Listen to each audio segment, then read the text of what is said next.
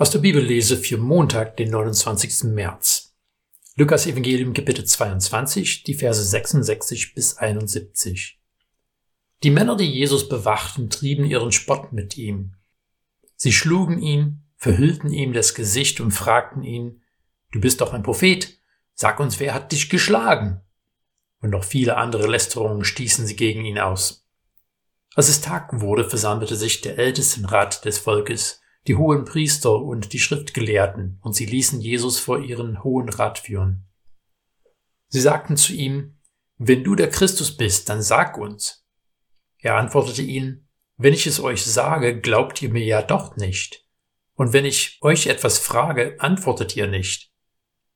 Von nun an wird der Menschensohn zur Rechten der Macht Gottes sitzen. Da sagten alle, Du bist also der Sohn Gottes?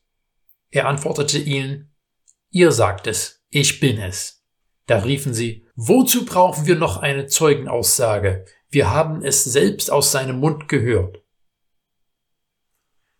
Was macht man, wenn einem die Wahrheit nicht geglaubt wird? Was macht man, wenn Menschen so verbissen werden, dass sie nur noch Böses über einen denken? Du hast wahrscheinlich Szenarien im Sinn, wenn du diese Frage hörst. Jesus Peiniger machten sich lustig darüber, dass er ein Prophet sein soll. Und dabei haben sie die Aussagen Jesajas über ihn erfüllt. Und hätte man Petrus in dem Moment ausfindig machen können, hätte er bestätigen können, dass Jesus vorhergesagt hat, dass sie ihm verleugnen würde. Manche würden denken, es ist eine Ironie des Schicksals, aber für Jesus war es mehr. Er war der Grund, warum das Kreuz sein musste. Der Ältestenrat versammelt sich und fragt ihn, ob er der Christus ist. Jesus benennt das Problem mit ihrer Frage.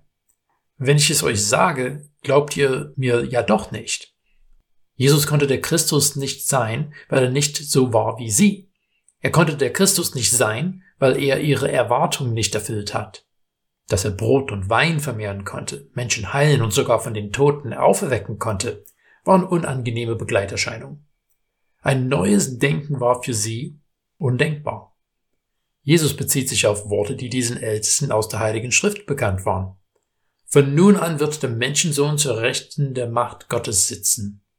Hier klingen Psalm 110 und Daniel 7 an. Und als sie Jesus fragen, ob er der Sohn Gottes ist, antwortet er, ihr sagt es, ich bin es.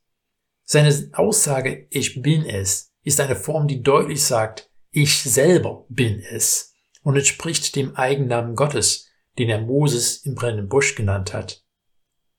Jesus hatte ihnen die Wahrheit gesagt, aber sie war eine unangenehme Wahrheit.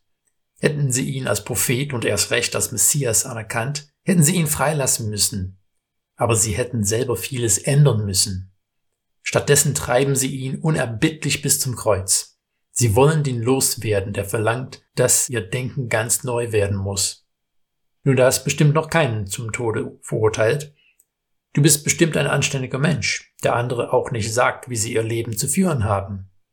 Aber bist du bereit zuzuhören, wenn lebensbringende Erneuerungen dich konfrontieren? Bist du bereit, darüber hinauszugehen, ein anständiger Mensch zu sein? Denn Gott hat seinen Sohn nicht in die Welt geschickt, um dich zu einem anständigen Menschen zu machen. Er sandte seinen Sohn, um dich zu retten. Er sandte seinen Sohn, um dich zu heiligen. Bist du offen dafür, dass Gott noch mehr für dich im Sinn hat, als du bisher erlebt hast?